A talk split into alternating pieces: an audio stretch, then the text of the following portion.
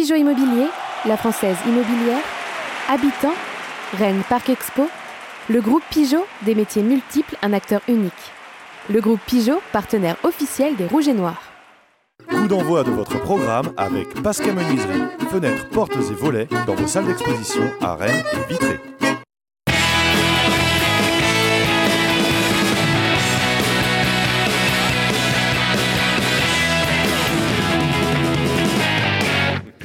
Bonjour à tous, on est ravis de vous retrouver sur le plateau de Pleine Lucarne à l'espace Ouest-France. Il y a du monde en ce début de semaine pour suivre les aventures du Stade Rennais et des hommes de Genesio au surlendemain d'une victoire à Strasbourg, à quelques jours de la réception de Kiev et à moins d'une semaine d'un derby face à Nantes. Autant dire qu'on va avoir des choses à vous dire.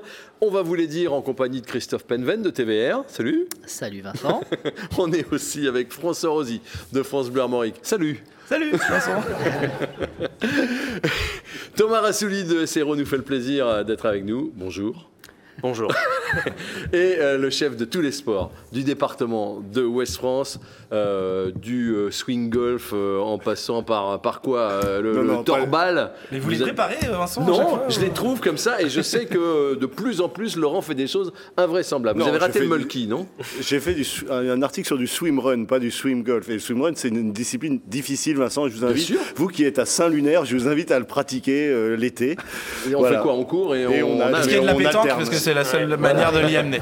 C'est du triathlon, mais avec un truc en moins. Voilà, mais on alterne la nage et la course à pied. Et voilà, et on court avec une combinaison et on nage avec des chaussures de footing. C'est un petit peu... Très bien. Voilà. C'est parfait. Et on en parle dans Ouest-France. Et c'était la semaine dernière. D'accord. En tout cas, cette semaine dans Ouest-France, il y a un truc important. Il y a un supplément dans Ouest-France qu'il ne faut pas manquer cette semaine. Oui, voilà. Évidemment, j'ai oublié la une, mais c'est pas grave. Je vais me faire tirer les oreilles. Mais le supplément qui paraît jeudi, jour de match de Coupe d'Europe, et puis semaine du derby, on a choisi une semaine symbolique. Et le poster est paru hier dans le Dimanche Ouest-France, oui. Et je pense qu'il sera distribué à la sortie de la nouvelle ligne B du métro dimanche. Par le service marketing de Ouest-France. D'accord. Le supplément, on trouve quoi dedans, en un mot? Un portrait de Bruno Genesio, une interview d'Olivier Cloirec, qui cristallise un petit peu l'attention en ce moment, un petit entretien avec Omari sur la formation, Warmed Omari, pardon, ouais. Et puis voilà, puis ouais. Un entretien aussi avec Denis Arnaud. D'accord, 8 pages. 8 pages. À ne pas manquer, c'est jeudi avec le journal Ouest-France. Nous, on regarde le résumé de ce qui s'est passé à la Méno. C'était samedi sur les coups de 17h.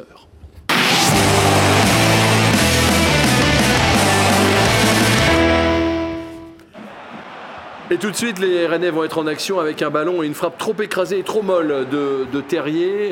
On craint le pire avec ce but de Gameiro qui va être refusé pour hors-jeu. On voit que c'est très clair.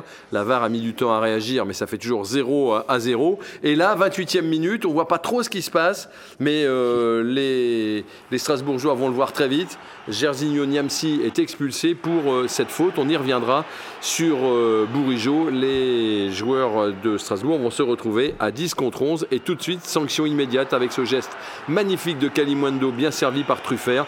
Il mystifie, vous allez voir un peu plus au ralenti, le marchand formé à Rennes. Il se retourne très vite et il trouve le chemin du but. Ça fait 1-0. On a une petite frayeur avec ce retourné de Diallo, mais c'est directement dans les gants de Mandanda. Et juste avant la mi-temps, une très belle action avec cette frappe de Terrier qui s'écrase véritablement sur l'arête du but au ralenti. Là encore, on va se rendre compte de la perfection de la frappe et de la violence de celle-ci. Et puis dès le début de la deuxième période, contrôle un peu long de Kalimuendo, centre en retrait, Terrier a suivi. Et Terrier a un peu de chance parce que y a le talon d'un défenseur strasbourgeois qui remet la balle dans la course de Terrier. Mais bon, c'est magnifique. Et Rennes mène 2-0. Rennes qui va avoir une occasion en or ici avec Kalimuendo. Mais belle parade et belle manchette de Sels pour écarter le danger. Quand c'est pas Kalimuendo, c'était qui s'y colle avec ce ballon qui touche la base du poteau droit. Et puis arrive ce chef-d'œuvre, on y reviendra. On vous le laisse, on n'en parle pas, on regarde.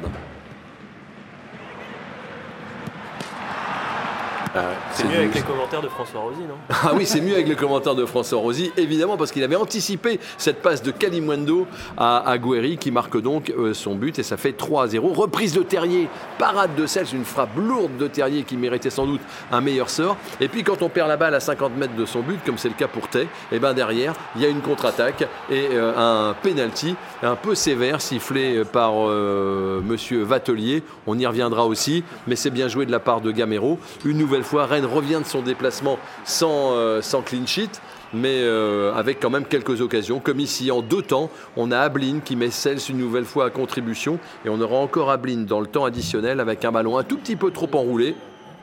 Voilà, qui va passer à côté, mais au bout du compte, Rennes s'impose 3-1.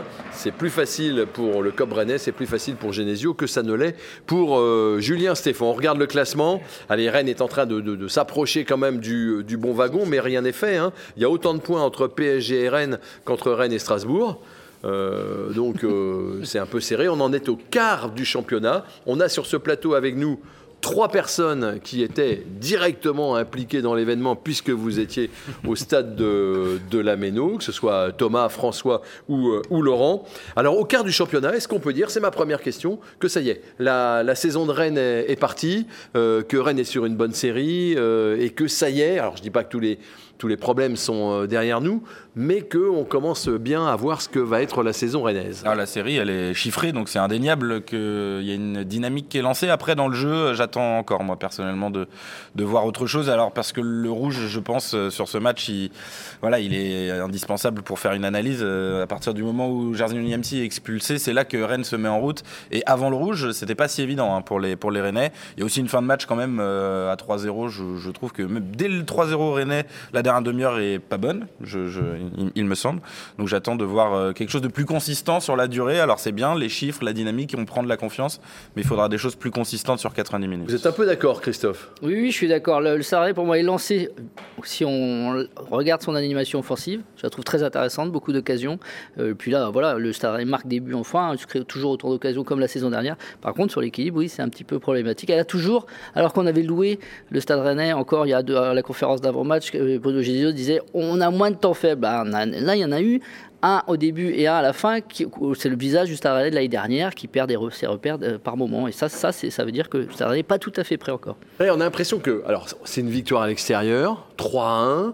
Il y a des beaux mouvements et on a comme un sentiment un peu mitigé. Vous êtes d'accord, Thomas? Oui, je suis d'accord, le sentiment il est mitigé, puis il était mitigé en fait dès la conférence de presse après de Bruno Genesio. Oui, il faut qu'on en parle. Ouais. Qui arrive en fait, on va dire un bon quart d'heure, 20 minutes après le coup de sifflet final, et puis en fait qui est assez bougon, quoi, assez renfrogné, et tout de suite il appuie sur les points que François et Christophe viennent de souligner. Alors que dans le fond, gagner 3-1 à Strasbourg, même à 11 contre 10, c'est un super bon résultat, surtout en reprise où après des trêves internationales, tu peux toujours te faire surprendre. Là, le Stade Rennais a quand même eu, moi je trouve, des améliorations aussi dans le contenu, dans certaines animations. Il y avait certains doutes depuis le début de la saison, notamment en charnière centrale où c'était quand même pas si mal, j'ai trouvé, sur cette rencontre-là à Strasbourg. Vous n'êtes pas d'accord, Christophe? Dans l'animation offensive où Kalimuendo apporte un vrai plus, même s'il y a pas mal de choses, je pense, à peaufiner, surtout quand ils sont 4 offensifs comme ça. Et puis au milieu, où c'est plutôt bien adapté à ce rôle de milieu défensif aussi, je trouve. Alors oui, il arrive bougon, le coach rennais. Et puis, il sent au fil de la conférence de presse qu'il est peut-être un peu négatif quand même. Alors il change un peu d'avis, mais son attitude montre quand même son exigence. Oui, ça c'est clair. L'exigence Genesio, elle était frappante samedi après la conf. Il dit on a cette fin de match. Il est vraiment surtout mécontent de la fin de match. Parce que c'est vrai qu'à 3-0, à 11 contre 10, ils auraient dû appuyer encore, sans doute marquer des buts. Et puis, surtout pas en prendre. Bah oui, et on lui demande qu'est-ce qu'il n'a pas aimé. Il insiste. Et puis d'un coup, quand même, il dit je suis quand même à 90% satisfait, parce qu'il se rend compte qu'il est encore en train d'appuyer là où ça fait mal. Et je pense que par rapport à ses joueurs, il est obligé quand même de dire c'est une première victoire à l'extérieur de la saison, une première victoire à l'extérieur depuis avril, où la dernière datait de Reims. c'est quand même, comme dit Thomas, je suis assez d'accord. Il y a des choses, alors, franchement, à revoir, mais... C'est comme Genesio aussi. Maintenant, on commence à avoir l'habitude. C'est-à-dire qu'après une victoire, il est toujours un peu à tempérer. Puis après une défaite, au contraire, il va toujours essayer de chercher le positif dans ce qui s'est mal passé. Donc voilà, c'est sa manière. On commence à le connaître. On commence à le connaître, mais on va l'écouter. Alors, j'ai pas mis le passage où il dit « Ah bon, je suis pas content », mais vous allez voir qu'il évolue dans son discours. Écoutez. On doit progresser beaucoup plus vite dans notre maturité et dans l'exigence qu'on doit se fixer. Parce que c'est vrai que quand on mène 3-0, on peut penser que le match est terminé. Mais si on veut aller vers le haut, si on veut avoir des objectifs très élevés, il faut, même dans ces moments-là, rester sérieux et rester appliqué. Et je regrette qu'on ne l'ait pas suffisamment fait en fin de match. Dans le jeu, on a eu le ballon, on s'est compliqué pendant les 10-15 dernières minutes, alors qu'on avait la possibilité de faire des décalages beaucoup plus simplement que ce qu'on a fait. Et c'est là-dessus où on doit encore beaucoup plus progresser. Évidemment que je suis très satisfait, je ne vais pas faire non plus le rabat-joie, je suis très satisfait, allez, on va dire à 90% de notre match, de par le résultat, de par ce qu'on a montré, mais les 10%, ce sont ces 10%-là qui doivent nous amener vers le plus haut niveau et qu'on doit améliorer. Voilà, donc vous avez vu aussi qu'on est en Alsace, hein, il y a des bretzels devant lui. Vous aimez ça, vous, les bretzels ? Il y avait de l'eau alors que c'était au début de l'Oktoberfest. Thomas aime la choucroute, en tout cas, si vous voulez savoir, puisqu'on a mangé une choucroute. Voilà, ça c'est vrai, mais le bretzel, bon, je suis pas fanat. Les tartes flambées le midi, on a fait la totale. Ouais, début de match, bien quelconque, avant cette expulsion qu'on va voir en image maintenant. Est-ce qu'elle y est pas, l'expulsion ? Il y a débat, il y a vraiment débat là-dessus. Mais il y a débat parce que... Il y a toujours débat avec les partisans de l'argument. Il maîtrise pas son geste ou il maîtrise son geste, peu importe qu'il le maîtrise, à partir du moment où il y a un énorme crampon qui arrive sur une cuisse comme ça et que c'est pas contrôlé ou pas contrôlé, ça aurait pu faire beaucoup de dégâts chez Benjamin Bourigeaud ça transforme la rencontre. Il y a indéniablement faute, quoi. Oui, le rouge, il se met. Vous êtes tous d'accord là-dessus ? Il y a rouge parce qu'en plus il choisit donc de dégager comme ça alors que Benjamin Bourigeaud est vraiment proche. On pourrait dire c'est Niamsi qui a touché le ballon et finalement c'est Bourigeaud qui vient se cogner dans Niamsi. Il y a eu la même chose il y a 15 jours. Il commence à armer avant d'avoir touché le ballon. Il doit déjà voir que Benjamin Bourigeaud, lui aussi, est pas loin de pouvoir jouer ce ballon, que ça va se jouer autrement et qu'il faut choisir une autre méthode pour le dégager. D'ailleurs, il pourrait jouer de la tête, Jairzinho Niamsi, ce ballon-là. Erreur, et là, il dégage sans maîtriser le geste et il finit dans l'entrejambe. Il fait une autre erreur, Jairzinho Niamsi, c'est qu'il peut, vu son gabarit au duel avec Bourigeaud, il peut y aller de la tête. C'est ça. Il peut y avoir duel. Il peut y aller de la tête, remporter son duel. Et je pense qu'il y aura beaucoup moins. S'il va de la tête, c'est Bourigeaud derrière le carton. La faute est beaucoup moins. Mais des crampons dans le gras de la cuisse. C'est pas comme des crampons sur la cheville. Mais on s'en fout. Il peut quand même dans le cou aussi. Il peut quand même lui casser la jambe. Il peut lui casser la jambe. Moi, je trouve que là, c'est quand même violent. On est sur la fin du geste. Moi, j'ai essayé de comparer parce que j'avais un peu critiqué. Enfin, j'avais dit, je trouvais que le rouge de Fofana avec Monaco, vous vous rappelez, en début de saison, je le trouve très sévère. Alors, bon, c'est pareil, c'est un truc en retard. Les deux, c'est un truc en retard. C'est la cheville, mais ça va, j'ai envie de dire, à 2 à l'heure à ce moment-là. Alors que là, il y a de la violence. Là, il y a de la puissance. En direct, je peux vous dire qu'on était tous, genre, même des supporters à Strasbourg jouer à côté de moi, à la mi-temps qui n'avaient pas vu de ralenti, me disaient oui, on pense qu'à rouge, enfin, en direct, c'était violent. Pas tous, parce qu'après ils ont beaucoup sifflé Bourigeaud. Mais... Ouais. Moi je pense que c'est. Alors, c'est donc pour l'instant, il y en a 3 qui pensent que c'est pas maîtrisé, c'est violent. Après, dans l'esprit du jeu, je trouve que c'est un peu sévère. Moi, je pense que c'est là où il faudrait, comme au rugby, une expulsion de 10 minutes, parce que ça suffirait. Je pense que c'est vraiment sévère de pénaliser une équipe, parce que c'est juste un geste non maîtrisé. Un collègue me disait, si par exemple, dans la surface, ils vont à 2 de la tête sur un ballon et qu'il y en a un qui prend le front de l'autre dans le nez de façon involontaire, c'est rouge aussi. Non, c'est un duel, comme vous avez raison, Vincent. Je pense que le foot reste un sport de contact. Ah ouais. Et moi, je trouve ça sévère. Alors après, comme Bourigeaud, l'intégrité de physique. Tant mieux pour les Rennais. Bourigeaud est menacé. Il faut sanction et le jaune n'est pas assez sévère. Et il faut que le foot arrive à ça. Ils ont avant innové avec la VAR et qu'ils aillent un peu plus loin avec cette expulsion temporaire. Le hand le fait, le hockey le fait. Il n'y a pas que le rugby. Et le rugby le fait. Et je trouve que ça assainit la discipline des matchs. Oui, et puis ça pourrait, évidemment, quand on voit le nombre de cartons rouges qui sont donnés chaque week-end. Je crois peut-être... que c'était le 35e, c'est symbolique, c'est Rennes qui a le 35e. Mais alors après, Laurent, Rennes a parfaitement bien géré sa supériorité numérique. Alors ça, c'est quelque chose qui m'agace, c'est dire gérer sa supériorité numérique. Je croyais qu'on gérait son infériorité numérique. Heureusement que Rennes a été meilleur à 11 contre 10 quand même. Autrement, une équipe qui vise la Ligue des Champions. Alors évidemment qu'il y a eu 3, mais 3 c'est un accident industriel. Il y a eu Monaco. Oui, mais Monaco c'est une grosse équipe, c'est le début de saison. Là, si Rennes n'est pas capable de gagner à 11 contre 10 contre une équipe qui est avant-dernière, ça serait à redire qu'on gère bien sa supériorité. Il faut que les autres équipes soient à 9 pour que Rennes soit bon. Non, mais c'est pas si évident. C'est pas si évident parce qu'en plus, on l'a vu, Brest aussi ce week-end a mal géré sa supériorité numérique. Brest est nul en ce moment. Je sais bien, mais Lorient a bien géré. Mais donc c'est quand même une question de gestion. Voilà, donc Lorient par exemple aussi. Son infériorité numérique. Oui, mais donc ça veut dire que Lille a mal géré sa supériorité numérique. Ah oui, c'est pareil dans ce cas-là. C'est pas si évident. Non, je pense que Lille n'est pas nul. Je pense que Lille n'est pas nul.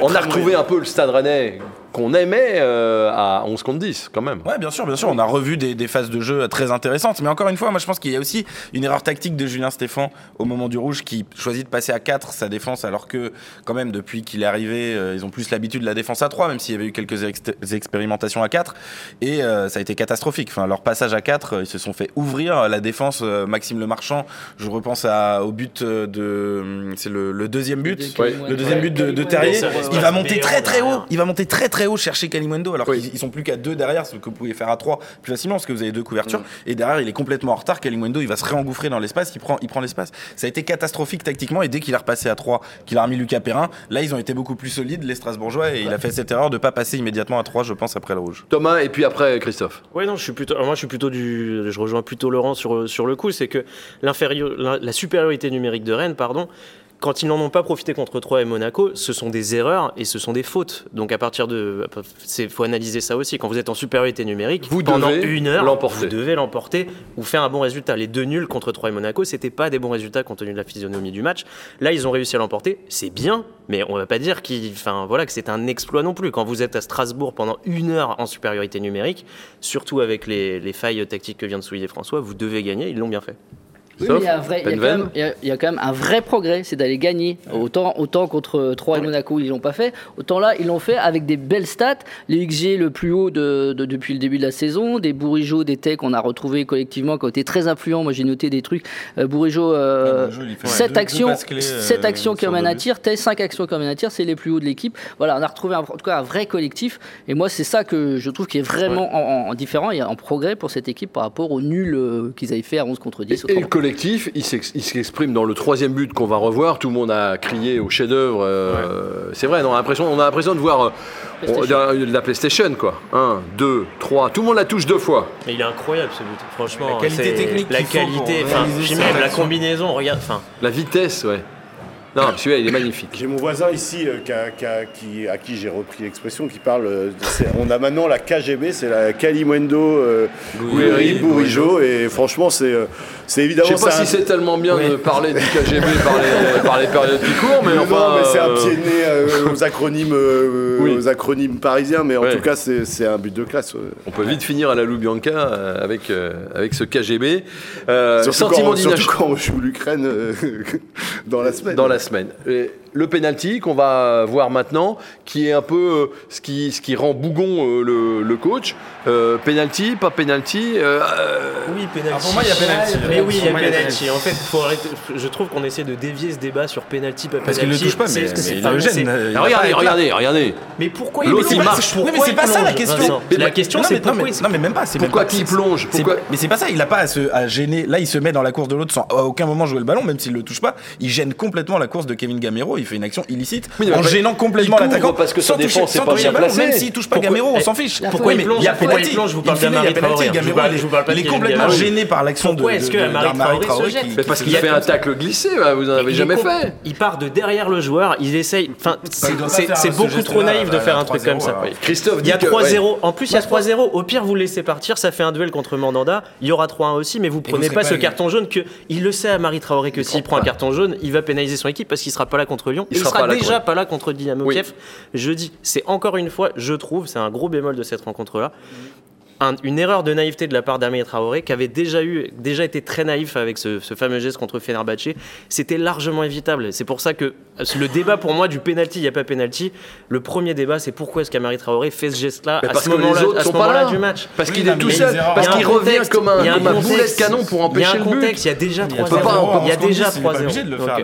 Ce qu'il n'est pas obligé de faire, ce qu'on n'est pas obligé de faire, c'est de la perte de balle à 50 mètres du but. Oui, il y a forcément des erreurs avant, perte de balle. On ne peut pas pointer du doigt Traoré comme ça. Prise de profondeur qui n'est pas bien assurée. Et après, moi, je pense que par rapport à... Pour moi, il y a pénalty. Je pense que l'arbitre siffle la situation dangereuse, pas tellement la faute. Effectivement, tu peux revoir 10 fois au ralenti. Non, regardez, il marche. Non, mais la situation fait gaffe. Il fait quand même obstacle. Et même si Gameiro se jette... Il gêne une action claire de but de Gameiro. Et puis voilà, il siffle ça. Oui, puis en plus, comme il y a eu le rouge avant, qui est un peu... Voilà, avec qui fait débat aussi. Donc, il y a une part de ça aussi dans son esprit, je pense. Possible. Et la VAR, en tout cas, était aux abonnés absents sur tout le match, sauf pour le but. Le but refusé. Heureusement qu'il était là. Comment l'arbitre assistant, lui, ne peut pas ne pas lever son drapeau sur le but de Gameiro ? Ça va vite. Moi, il vaut mieux laisser dans ce cas-là, parce que là, c'est pas une occasion qu'il laisse. Imaginez, il siffle et que ce soit pas si clair. Ça se joue rien. Kevin Gameiro, ça se trouve, il part juste 10 cm derrière Diallo. Il suffit qu'il soit un peu derrière Diallo en jeu sur le. Si on peut voir, mais sur les lignes de la VAR, ça se joue pas à 1 mètre, ça se joue à 30-40 cm. En attendant, on a l'air tous d'être un peu bougons, mais Rennes est 6ème. Rennes est 6ème, a joué 4 des 5 premières équipes, quand même. Dont 3 à l'extérieur. C'est plutôt pas mal. On va voir les notes des joueurs après ce match.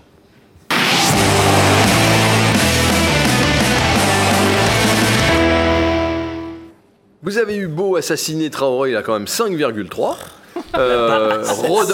Rodon que Christophe sous-note toujours un peu, il a 6.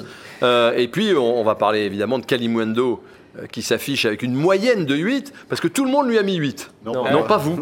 Oui, non, il y a quelqu'un qui a mis 8,5 et qui compense. Vous lui avez mis 7,5. Ouais. Bon, Gouiri 6, vous voyez, ce sont des très bonnes notes, une moyenne de 6,2, rien à dire, même à 11 contre 10. Et même si on a un sentiment d'inachevé, il y a plutôt des bonnes notes. Heureusement pour certains, je pense que ça s'est joué à 11 contre 10. Moi, je pense à Rodon et Gouiri, si avant ça, à 11 contre 11 pendant une demi-heure, ils sont absents des débats. Rodon n'est pas absent des débats. Je ne suis pas d'accord avec ça. Je suis pas d'accord. Il a été pris de vitesse, mais il a fait des très bons tacles. Vous n'aimez pas les Anglais, vous n'aimez pas les Gallois, vous n'aimez pas les Irlandais. Pourtant, vous êtes finistériens, vous devriez. Il a passé tellement de temps dans les magasins de vinyle à vous suivre.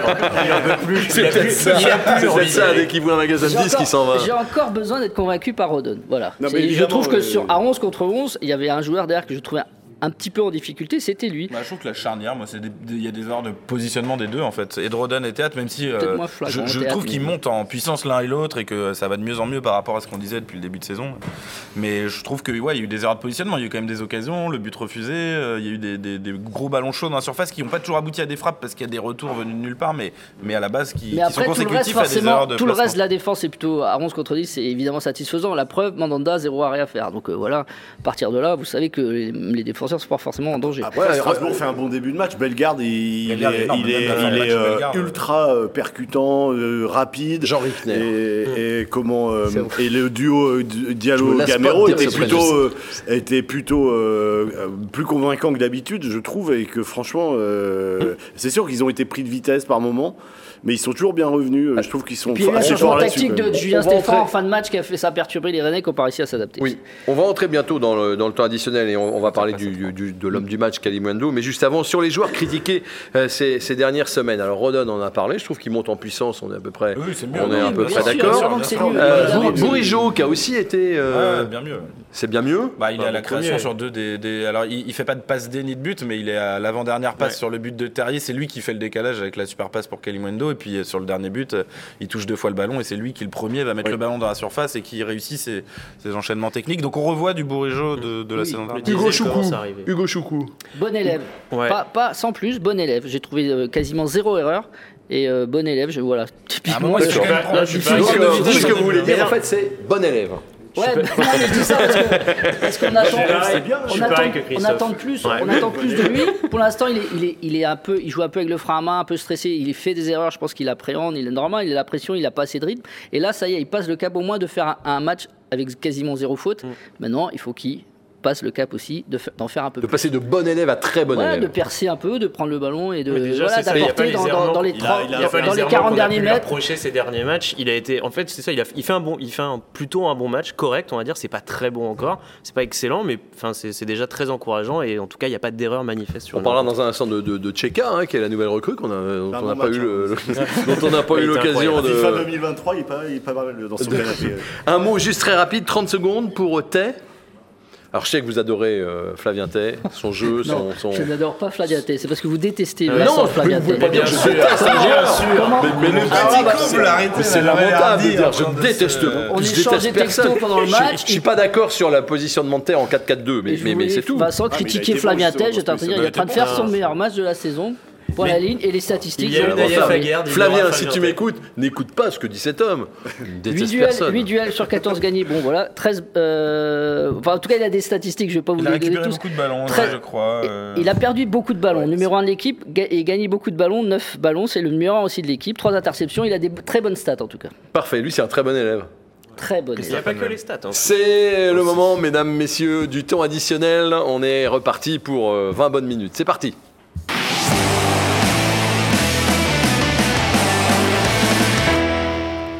Et je vais vous montrer tout de suite dans ce temps additionnel des images de Kalimuendo, l'homme du match. On le voit, voilà, il marque des buts, il se procure des occasions, il fait des passes décisives. Vous êtes sous le charme, Thomas ? Je suis sous le charme de sa célébration que François fait très bien. Oui, bien sûr. Franchement, c'est un super élément. Moi, j'ai beaucoup aimé sur cette rencontre-là. Que sa première grosse rencontre, voilà, 1 heure de jeu, c'était limite trop peu quand il est sorti. C'est aussi peut-être ce qu'il a que dans les jambes actuellement, mais voilà, un but de passe décisive. Il est utile dans toutes les combinaisons. Je le trouve très. Il arrive à être très proche à la fois de Gouiri, de Terrier et de Bourigeaud. J'ai trouvé que c'était le vrai lien de cette animation offensive. Et puis il y a la réussite, je dis ça au moment où il rate une action évidemment, mais. C'est surtout aussi... le gardien qui fait. Bien sûr, le gardien fait un arrêt exceptionnel. C'était encore un match où le gardien adverse a brillé face à Rennes, ça c'est sûr. Celui-là il est bon en même temps, ce gardien-là. Il est bon, ouais. Mais il apporte vraiment quelque chose que le Stade Rennais n'avait peut-être pas, cette petite profondeur. Là voilà cette fameuse petite profondeur. Je l'attendais, je sais pas, je me disais qui va. Regarde, là c'est la petite profondeur qui prend. Est-ce que je critique cette petite profondeur? La petite profondeur sur le troisième. Mais il a des appels qui sont tranchants, rapides. Sur le deuxième but, il y a un appel, on le voit pas sur les images là, mais où il fait un appel et Traoré l'oublie et finalement il a le temps d'en refaire un autre et c'est Bourigeaud qui Traoré sert Bourigeaud et c'est Bourigeaud qui le sert et c'est enfin il a du feu dans les jambes mais il est physique, il est pas très grand mais il sait quand même jouer en pivot, c'est franchement c'est un super joueur. Il fait un nombre d'appels incroyable. Le nombre de fois il est pas servi où les gens le voient pas au milieu de terrain. Moi j'avais fait Maillère le verrait. On va passer son entrée du bassin. Maillère à la place de Flavien Tait, vous voulez dire. Kalimuendo, quoi. En fait, Rennes a gagné, a vendu un plot et a pris un joueur exceptionnel de petite profondeur. Le plot, c'est la Borde. C'est la Borde ? Non, Guirassi. Je me permettais pas de dire ça de la Borde. On s'est demandé ce que vous alliez dire. Vous, Christophe, vous dites il a déjà presque remboursé son transfert. Non, il comprend le prix de son transfert. Ouais, il y a quelques semaines, j'avais été un peu dans la provoque en disant que Gouiri aujourd'hui ça valait 5 et pas 28 et là je pense qu'en un match en un match on a compris pourquoi il valait 25 millions. Il a toutes les qualités, surtout déjà ce qu'avait décrit en fait à 11 contre 10 oui Florian Maurice et Bruno Genesio, ils nous avaient décrit exactement ce type de joueur à droite devant le but, parce que le premier but, il n'y a pas grand monde qui peut marquer un but comme ça, et puis la fameuse petite profondeur, le jeu dans les espaces. Je pense que Bourigeaud va se régaler avec lui, et Kalimuendo va aussi se régaler avec les caviars que lui a donné Bourigeaud, parce qu'en fait, j'ai l'impression que c'est un jeu qui se comprennent déjà parfaitement. J'ai entendu les deuxième et troisième buts, quand Kalimuendo prend cet espace-là, c'est l'espace que Martin Terrier avait beaucoup l'habitude de prendre la saison dernière avec Benjamin Bourigeaud. Quand vous mettez Terrier de l'autre côté du terrain, vous perdez cet aspect-là un petit peu, et Kalimuendo avec cette petite profondeur, la fameuse, en fait, c'est une vraie arme, quoi. Pour le Stade Rennais. Et sur l'entente, sur le duo Gouiri-Kalimuendo, qu'est-ce que vous pouvez me dire ? J'attends encore un peu plus de Gouiri, moi. Moi aussi. Globalement, il y a ce but où sa première touche de balle avant le but aussi dans l'action est très bien. Hein. Mais c'est vrai que sur le reste, j'attends encore un peu plus. Il a récupéré beaucoup de ballons, je suis allé voir ses chiffres.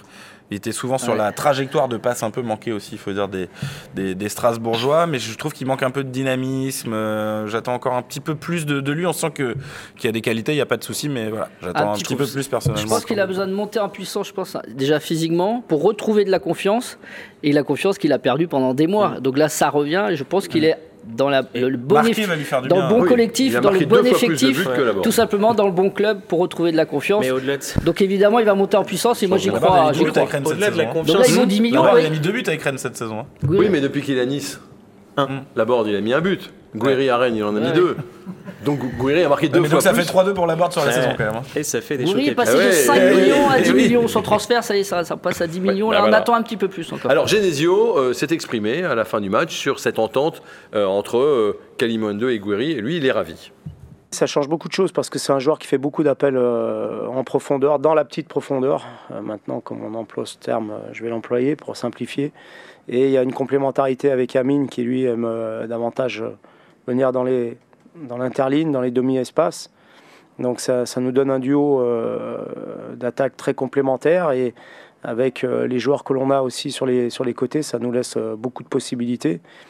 On voit que ce soir, on a encore Jérémy Doku, l'ouvre-magère qui était sur le banc, Kamaldeen Sulemana qui était pas là pour blessure. Ça nous laisse beaucoup de possibilités offensives. Après, c'est un équilibre à trouver. Il faut qu'on ait la maturité nécessaire pour avoir un équilibre dans notre jeu et que chacun fasse les efforts à la perte du ballon. Comment va-t-il faire, Bruno Genesio, dans les prochaines semaines, dans les prochains mois, pour choisir des attaquants au coup d'envoi quand on sait qu'il en a pléthore? Une question pour jouer à 12 ou 13. En tout cas, Bruno Genesio va devoir être un sacré diplomate pour essayer à convaincre tout le monde qu'il va falloir rester des fois sur le banc, les faire jouer. Là, il va falloir faire de la psychologie, mais c'est sûr que ça va être une guerre pour avoir temps. Il y aura en moyenne toujours des blessés déjà, mais c'est plutôt l'animation. Moi, je suis quand même un peu sceptique sur ce 4-4-2 et l'animation. C'est le moyen de faire jouer 4 joueurs offensifs. Oui, justement. C'est le moyen de faire jouer 4. Mais oui, mais en fait, c'est toujours ce débat de ton mercato, finalement. Le fait que tu n'aies pas fait un milieu de terrain et plutôt un attaquant t'oblige à jouer en 4-4-2 désormais. Et ça ramène un petit peu à ce qu'on disait à Gouiri tout de suite. Gouiri, moi, je le trouve un peu frustrant dans le sens où ça se voit qu'il est bon, ça se voit qu'il a énormément de qualité, mais on ne sait pas trop où le mettre dans cette animation-là. Et lui-même ne sait pas trop où se mettre dans cette animation-là. Et il va falloir trouver la bonne association avec. Voilà, il y a quand même des Doku, des Sulemana, des Maillard est plus concerné par les deux axiaux désormais. Abline qui se procure 3 occasions en 5 minutes. Gouiri et Terrier en plus ont les mêmes profils. Mais moi je pense que la vraie question c'est les statuts de tous ces joueurs. Vous avez quand même des internationaux à l'appel et ceux qui ne le sont pas, ce sont vos joueurs emblématiques quelque part. C'est Benjamin Bourigeaud, vous avez vos 2 attaquants espoirs que vous avez recrutés pour plus de 50 millions à eux et Martin Terrier. Et sinon derrière vous avez du Jérémy Doku, du Lovro Maillère, des joueurs qui jouent en sélection, du Kamaldeen Sulemana, à qui il va falloir expliquer qu'il y a avec des joueurs qui veulent aller à la Coupe du Monde aussi. Et qui veulent se faire voir et qui vont tous vouloir jouer l'Europe. Faudrait pas alors se retrouver dans... Alors là, il y a beaucoup de matchs, mais dans les semaines et les mois à venir, surtout après la Coupe du Monde, dans trop de situations à la Guérassi. C'est-à-dire 2-3 joueurs qui sont pas contents, ils sont sur le banc et quand ils jouent, ils apportent, mais ils sont remplaçants le coup d'après. Voilà, si on se retrouve dans trop de situations là, ça va être compliqué effectivement à gérer. Mais c'est un problème de riche en même temps. Il faut pas faire des choix. Soit il fait des choix avec le 4-4-2, il sacrifie un milieu. Avec le s'il fait le 4-3-3, il fait 4-3-3, il sacrifie un attaquant. Et il y aura des perdants, de toute façon. Il semblerait quand même Doku et Sulemana. Alors Sulemana, il a presque la chance pour Genesio d'être blessé, mais ça facilite les choix. Mais en tout cas, moi j'ai l'impression que sur le long terme, si Doku se réveille pas un peu, votre ami, il fait encore une passe décisive. Hier, il fait une passe décisive et Abline contrôle mal le ballon. Hier, il a fait une passe décisive dans son jardin. J'ai raté une passe décisive. Mais bien sûr, vous l'avez pas vu. Ça lui arrive quand même souvent de faire des passes décisives. Mais sur le classement de Vincent, il est à 10 déjà. Et Abline rate son contrôle. Mais oui, c'est un très bon joueur, Vincent. Vous mettez Haaland, il y a but, et on dit tiens, Doku, il a encore une passe D. Mais signe à City. Force est de constater que sur ce qu'on a vu sur les 4 de devant, a priori, les titulaires actuels, ce sont ces 4 là de devant, peu importe qui est disponible ou pas sur le banc du Stade Rennais. On verra qui va jouer contre Kiev. Ça peut tourner. Attention, on verra qui va jouer contre Kiev au coup d'envoi. Je suis assez d'accord. Pour moi, les 4 titulaires annoncés, c'est ceux-là. Ça veut pas dire que c'est le 11 qui va mettre sur tous les matchs qui nous attendent jusqu'à la trêve. Il y en a 10 en 4 semaines. Donc j'imagine assez facilement Doku prendre la place de Gouiri et Doku elle est sur le couloir gauche et Terrier aux côtés de Kalimuendo devant. Moi, contre Kiev. Ah, même au global, ouais, peut-être dans un 11 idéal. Qu'est-ce que vous dites à Gouiri qui vient à Rennes pour jouer à la Coupe d'Europe et qui joue pas le match de Coupe d'Europe ? Vous dites quoi à Doku ? Vous dites quoi à Sulemana ? Vous dites quoi à Romayer qui joue pas hier ? C'est des questions. Peut-être qu'il n'y aura pas Terrier parce qu'il y a une image quand même qui me fait peur un peu à la fin du match. Voilà, il fait un tacle. Voilà, regardez, là, alors, pour l'instant, il sent rien, il se relève, et dès qu'il est sur son appui, il dit « Hop là, mon genou gauche !» Voilà. Mais a priori, c'est pas... A priori, c'est un coup, et ça devrait aller, on va... Je vous sens... On va rester sur la réserve, mais non, mais vous savez que c'est compliqué d'avoir des infos médicales au Stade Rennais, oui, bien sûr. Hors conférence de presse, ça arrive, hein, on en a eu quelques fois, mais là, non, donc on attendra la prochaine conf de... On saura s'il est opéré, on saura, mais... C'est ça. Non, bon. Visiblement, lui-même, après le match, avait l'air de dire que c'était plus par mesure de précaution, parce qu'il connaît son corps. Très rapidement, avant de parler un peu du prix des places et de Kiev, Meling prolongé. Ouais, alors ça surprise, pas surprise, bonne nouvelle. Plutôt surpris positivement, en tout cas de lui, son attachement semble-t-il au club parce qu'il est quand même remplaçant depuis le début de saison, hein, c'est un fait. Il est derrière Truffert, en fin de saison. En fin de saison dernière, voilà, donc s'il a voulu reprendre 2 années de plus, c'est que même avec ce statut de remplaçant, il se sent bien et que. C'est un statut de remplaçant quand même où c'est un poste où il y a pas mal de rotation. Là, Truffert a joué aussi parce que Meling a été blessé en début de saison. Il y a pas mal de rotation à ce poste de latéral gauche, mais vous préparez aussi l'avenir dans le sens où Truffert désormais étant international français, il y a quand même des chances que l'été prochain Adrien Truffert soit encore plus sollicité que cet été et puisse partir aussi. Vous avez vu que les médias nationaux parlent beaucoup de Truffert. Hein. Dès que Truffert a la balle, c'est Truffert qui a la balle, alors qu'il y a 15 jours, on parlait moins. Il avait quand même plus la balle sur ce Strasbourg-là. Moi, j'ai trouvé que sur ce match-là, il avait quand même une autre stature. Enfin, il dégageait quand même autre chose sur ce match-là. Ah oui, j'ai trouvé extrêmement... Non, quelques minutes avec Deschamps. Sans rire. Sans rire. Ah non, moi, je suis... Mais il a toujours été comme ça. Moi, je suis d'accord avec Thomas. Je pense que ça a eu une vraie influence, son passage chez les Bleus. Ah bah, tant mieux. Et par contre, pour Meling, il y a aussi le côté... François, alors, moi, j'ai pas vu la différence du Truffert d'aujourd'hui et du Truffert d'avant-hier. La prolongation de Meling, c'est aussi... Alors, on n'est pas dans le monde des bisounours, mais Meling, il y a aussi le côté vrai mec de vestiaire, positif pour le groupe, et ça joue. Oui, il est dans le conseil des sages de Bruno Genesio en étant remplaçant, quand même. Puisqu'on parle de vrai mec de vestiaire, il y a Xeka qui a signé. On va voir quelques images, voilà. Le Portugais qu'on avait annoncé, puis qu'on disait... Ah, il va peut-être pas venir parce que le gars n'est pas toujours très facile, semble-t-il. Non, c'est un caractère affirmé, on dit ça comme ça. Pour dire attention, le gars, le cherchez pas. J'étais surtout. Mais faut quand même. Mais c'est une bonne pioche quand même, ce gars-là. C'est une bonne pioche, mais il y a toujours ce doute de. Faut quand même. Enfin, faut le dire aussi que Xeka a plusieurs fois pas été chaud pour rejoindre le Stade Rennais et attendait aussi un challenge un peu plus gros. Ça a été le cas. Plus tôt, il y a quelques mois, ça a été le cas aussi cet été quand il y avait besoin d'un milieu de terrain. Donc là, vous le faites aussi parce qu'il n'y a pas tant de solutions que ça. Bruno Genesio a rappelé les 2 critères, les fameux 2 critères qu'il fallait un joueur libre et un joueur qui jouait en Ligue 1. Mais finalement, c'est une bonne pioche et c'est un bon joueur. Après, il faut qu'il y ait l'envie aussi qui était au rendez-vous. Moi, j'ai un regret, alors j'espère que ça se passera très bien pour Xeka, mais j'ai un regret a posteriori. Alors c'est facile à dire a posteriori maintenant qu'il y a eu 9 journées en Ligue 2, mais le leader de Ligue 2, Amiens, un milieu de terrain qui peut jouer défenseur central, qui s'appelle Jérémy Gélin, que Rennes a choisi de ne pas reprolonger. Mais non, mais... C'est un fait, alors c'est facile à dire a posteriori, j'en conviens, mais il aurait pu occuper la place de Christopher Wu et de Xeka et vous auriez dépensé beaucoup moins d'argent, beaucoup moins de salaire en gardant Jérémy Gélin qui aurait pu prendre ces 2 places. C'est facile à dire a posteriori, j'en conviens. C'est populiste. Mais c'est vrai que Jérémy Gélin, il est titulaire à Amiens, ils sont premiers de Ligue 2.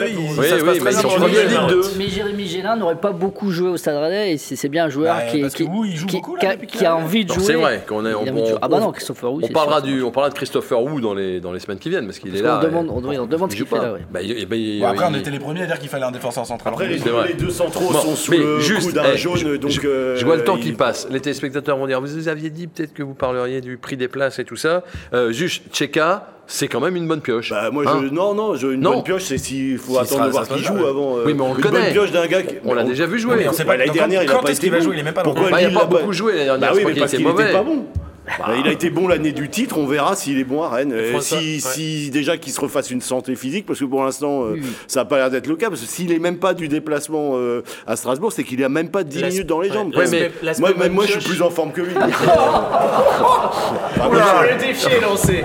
C'est vrai qu'il est en forme. J'attends la salle de crossfit tous les jours. Alors, c'est vrai qu'il est en forme. On peut pas dire que. Oh, moi je l'ai tracé dans les couloirs de la gare de l'Est. Sur l'ambiance, il est pas terrible. Non, mais bon, bref. Xeka, on demande à voir. En tout cas, on le verra pas jeudi contre Kiev puisqu'il n'est pas qualifié pour la Coupe d'Europe. Ce qui nous amène à parler du Dynamo Kiev qui va arriver. Mais juste avant, petite polémique là depuis quelques jours, de longues journées même.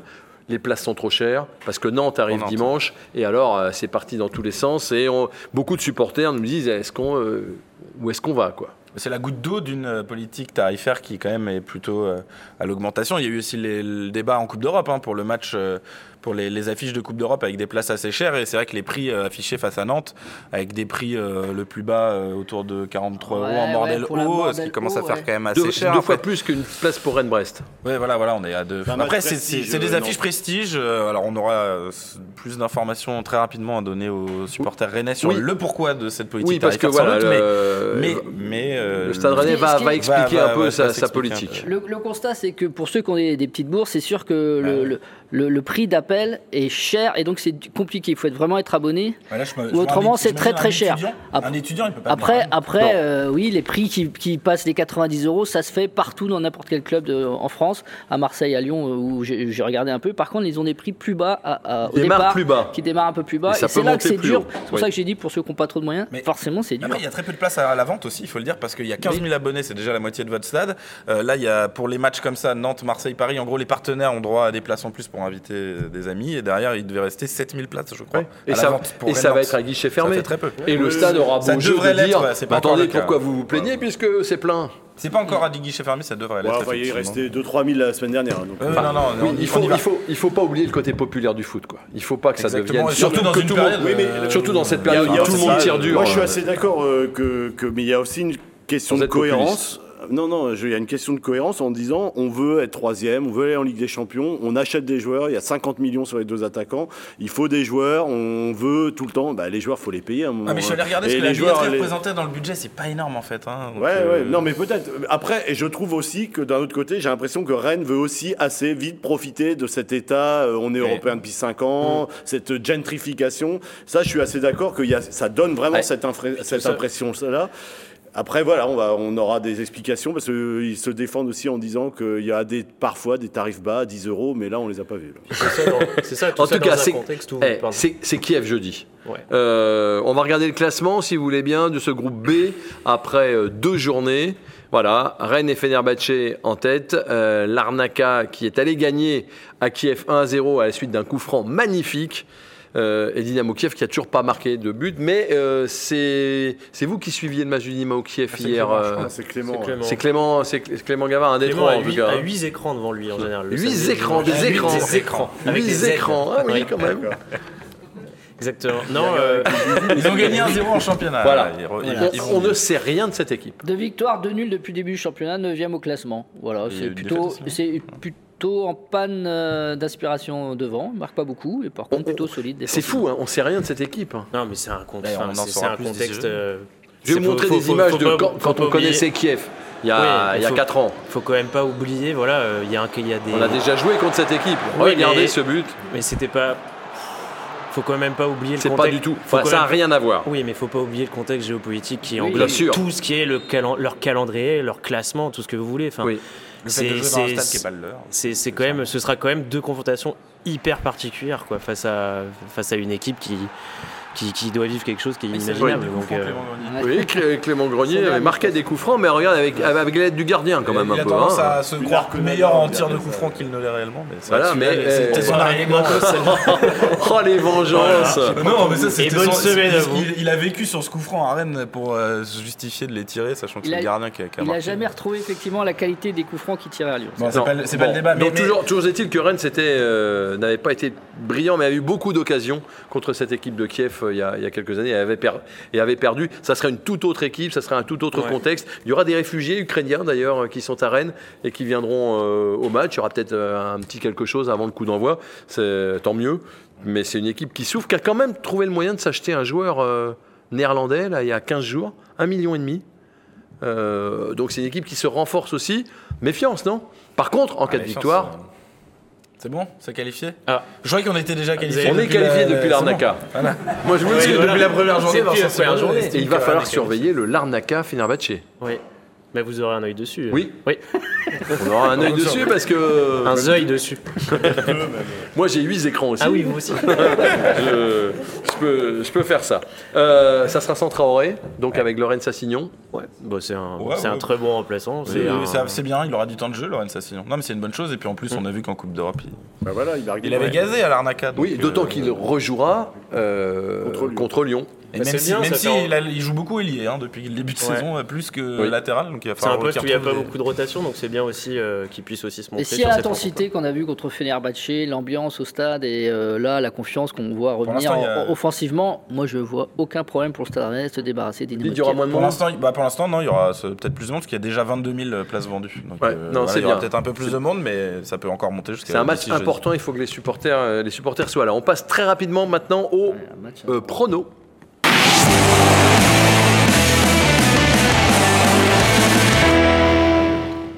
Bravo à Nicolas Mangeard qui avait le bon pronostic, une fois n'est pas coutume, donc ça lui permet de remonter un petit peu. Et Chloé Le Bouchard, l'air de rien, 2 points par 2 points, elle grappille et elle revient. Et puis on a les deux leaders sur ce plateau et on a aussi la lanterne rouge sur ce même plateau. Sur le match de Kiev, qu'est-ce que vous dites, Christophe ? Rennes-Kiev. 2-0. 2-0 pour Rennes. Laurent. Je vais le marquer à la culotte. Ah oui, c'est ça. Non, j'avais pas réfléchi. J'avais réfléchi au derby. Alors, je fais le tour. Ouais. Vous avez... Thomas, je suis sûr que vous avez réfléchi. Moi aussi, je peux passer. Non, je dirais 4-1 pour Rennes. 4-1 pour Rennes, Thomas. Oui, mais il peut y avoir des buts. François ? 2-1, ça suffira. 2-1, ça suffira à notre bonheur. Je suis comme vous, Christophe, je dis 2-0 et on termine donc en beauté. Je vais quand même je vais être sport, je vais dire 3-0. S'il marque à la toute fin. On se retrouve vendredi pour un pleine lucarne spécial Europe. On parlera de Nantes. On en saura plus sur le prix des places. On vous expliquera quelle est la démarche du Stade Rennais. D'ici là, portez-vous bien. Très bonne semaine à tous et allez Rennes, bien sûr.